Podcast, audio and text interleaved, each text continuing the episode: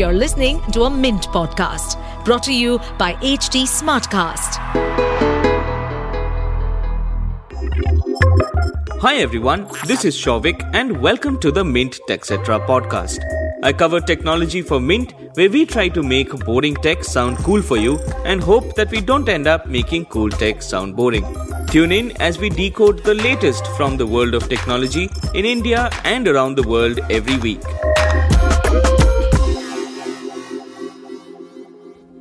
A new sunrise has dawned on us here at the Mint Tech TechCetra podcast, where I, Shouvik Das, have replaced Prasid Banerjee as the new host of your Mint Tech TechCetra podcast. Now that we've inherited this property, it's time to get the balls rolling and make sure that we make the most of it and make him proud as well. Ladies and gentlemen, welcome to the new version of the Mint Tech TechCetra podcast, where nothing much has changed really except for the host where I, Shouvik Das, has replaced Prasid Banerjee as the new host of your podcast. Now, this week, of course, we want to speak about something that's making the news and something that is going to continue making the news for the rest of the year and hopefully many more years to come. Now, that refers to India's semiconductor mission and, of course, the latest announcements that have been made in the semiconductor space. By now, you would be well aware that Micron, a US semiconductor company, has come to India and invested, well, from its end, $825 million, and along with all incentives, a package of $2.75 billion to set up a chip manufacturing facility. Now, to be sure, this is not exactly a manufacturing facility. This is, in fact, an assembly, testing, and packaging facility which Micron is going to build over the next almost a decade. Now, why this facility is important is, of course, a multifold discussion. At the start of it is the fact that this is one of India's biggest, rather, the biggest semiconductor facility announced till date, and this could potentially set the balls rolling for how India's semiconductor ambitions will play out. It all started, of course, in December of 2021 when India announced its semiconductor mission and a production linked incentive scheme where India rolled out $10 billion worth of production linked incentives to any company who wishes to come and set up a semiconductor manufacturing and assembly facility in anywhere in the country. There are, of course, big incentives being offered but the counter argument has also remained that other geographies, such as the United States with its CHIPS Act, will prove to be a more attractive destination for companies to set up semiconductor facilities. There's also one factor to the argument that the United States, once upon a time, played host to a large section of semiconductor manufacturing plants, also known as fabrication plants or fabs. Now, these fabs, of course, migrated eastward into Asia, namely China and Taiwan, as the Asian nations proved to be a more lucrative ground for semiconductor manufacturers thanks to rich availability of resources as well as affordable labor. But things sort of got to a point where nations around the world realized that we need more semiconductor fabs, ones that are not concentrated around Taiwan and China. This conclusion came at heightening geopolitical tensions, namely between the United States and China, which showed the world that in case a war breaks out, the entire world might plunge into a semiconductor shortage. We saw a glimpse of it at the outbreak of the COVID 19 pandemic. When the pandemic broke out, people were not allowed to visit the factories and prevent contamination in order to save their lives. But a result of the shutting down of semiconductor factories, even though fabs are largely humanless automated plants, ended up in a chip shortage around the world that lasted for more than just one year. Now, chips are not just found in electronic devices such as smartphones and laptops. When you look at a bulb, it also uses a chip. When you drive a car, that also has a chip of some sort, and so do refrigerators, washing machines, and all other things, essentially everything around you that you see today.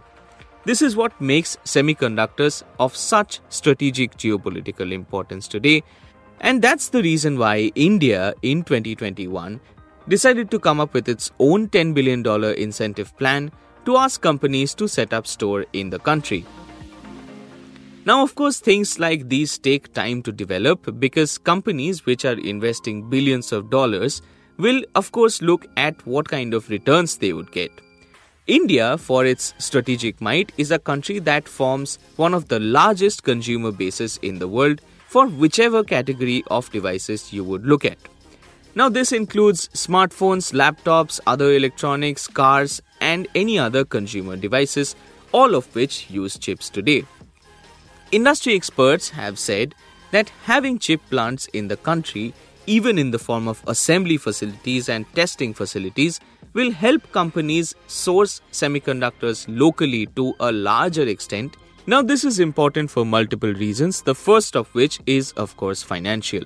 According to industry experts, having semiconductor plants locally, including ones that are just assembly and testing and not necessarily fabs, can still have a positive impact of 20% on the total bill of materials cost that companies incur today.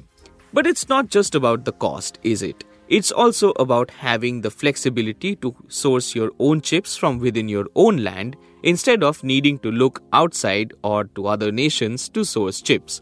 There is a concept of trusted geographies that is being floated around the world, not just for technology but in other sections as well, and this includes a group of nations which would trust each other and support each other in case of geopolitical turmoils and crises, all of which would trade internally to help keep the supply chain afloat. But an industry like the semiconductor cannot be moved away overnight from China or Taiwan. Taiwan, in fact, controls over half of the world's semiconductor supplies. This trillion dollar economy of Taiwan is extremely strong, and Taiwan Semiconductor Manufacturing Company, which you may know as TSMC, actually makes more than 50% of the world's chips. Will India setting up its own chips take TSMC's might away? Not really, because TSMC will continue to build out of its Taiwan plant, and it has also announced a $40 billion plant in the United States, which is expected to start becoming operational in phases from 2024 and onward. And that is also going to continue contributing majorly to TSMC's output. What India is looking at is to take baby steps in the world of semiconductor manufacturing. By setting up an assembly testing and packaging facility in the country, India stands the chance to now attract supply chain vendors who cater to the rest of the industry. Now, these vendors are the ones who will eventually develop an overall ecosystem. For instance, on simple terms, when you're looking to set up a bread factory, you will need a number of raw materials. Now, each of these raw materials might have a different supplier, all of whom come together to make the ecosystem of making bread. The same applies to the making of semiconductors, where multiple vendors who supply clean water, who supply other materials, including different chemical elements will of course at one point come together to create India's semiconductor economy. It is this economy that India is now pursuing and the first steps of which have now been taken by Micron. Micron coming to India will also have a second impact in the form of attracting other companies around the world who may start looking at India as a potentially competitive market. Alongside Micron, a fellow United States company called Applied Materials also announced a $400 million engineering development center from where it will start building components that are required for engineering semiconductors. Companies like Applied Material form a part of the supply chain that makes the semiconductor industry globally. And these are the companies that will eventually contribute to making India a significant player in the semiconductor market. But all of this is the eventual pipe dream. Can it really happen? The jury is still out, and of course, we wouldn't know until multiple years pass by and decades later we see the industry to have been built or otherwise. But for now, the start has been made, and the start is a good one for Micron is one of the bigger semiconductor players around the world. According to statistics, it ranks within the top 4 semiconductor companies in the world which is what, according to experts, can be an exciting prospect for India because bigger the company that comes to India, the bigger is the semiconductor supply chain that will come to India with them. And according with them, the greater is the overall semiconductor value chain that stands to be created. Now, all of this is well and good, but this also can have a trickle down impact on startups. For instance, a Chennai based startup named Mindgrove at the end of June also announced a partnership with UK based semiconductor company Imagination to license their chip design and build their own custom chips, which can then be used in various industrial systems such as automation machines in workflows and factories, as well as automated traffic systems and other public utilities. Now, these are the kind of announcements that we would expect to see more of in the long run. And of course, there is the entire prospect of more jobs being created in this field, which we will hopefully get to see in the long run too. Micron has already spoken about creating 5,000 direct and 15,000 indirect jobs in this industry, while a third US company, Lam Research, has spoken about creating a platform or launching a platform which will be used to train 60,000 semiconductor engineers over a span of 10 years. All of this speaks about India looking to build an entire circular economy, or in the sense, a fully independent supply chain which can support the entire semiconductor industry on its own. But the story will not be so easy. After all, no single company controls a particular industry like the semiconductor on its own. Even with its dominance, Taiwan also relies on other companies across the world for certain elements and will continue to do so. For instance, the United States, despite not having fabrication plants in its country, continues to hold a majority of the international chip design IP. Now, this IP is all crucial because it is based on the IP that chips are designed. And as a result, for Taiwan, there will be no chips to build if there is no design to reference from.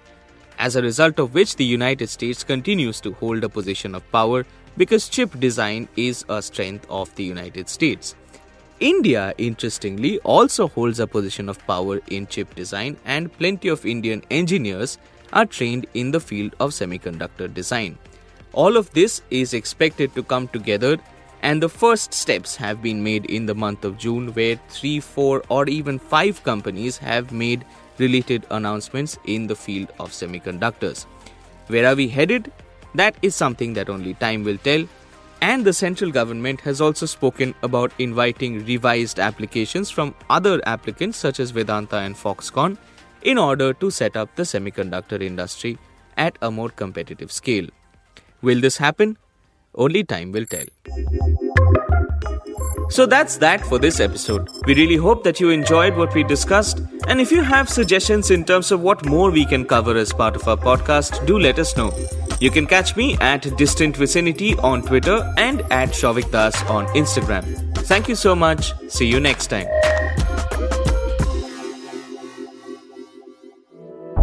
Stay updated on this podcast, follow us at HT Smartcast on all the major social media platforms.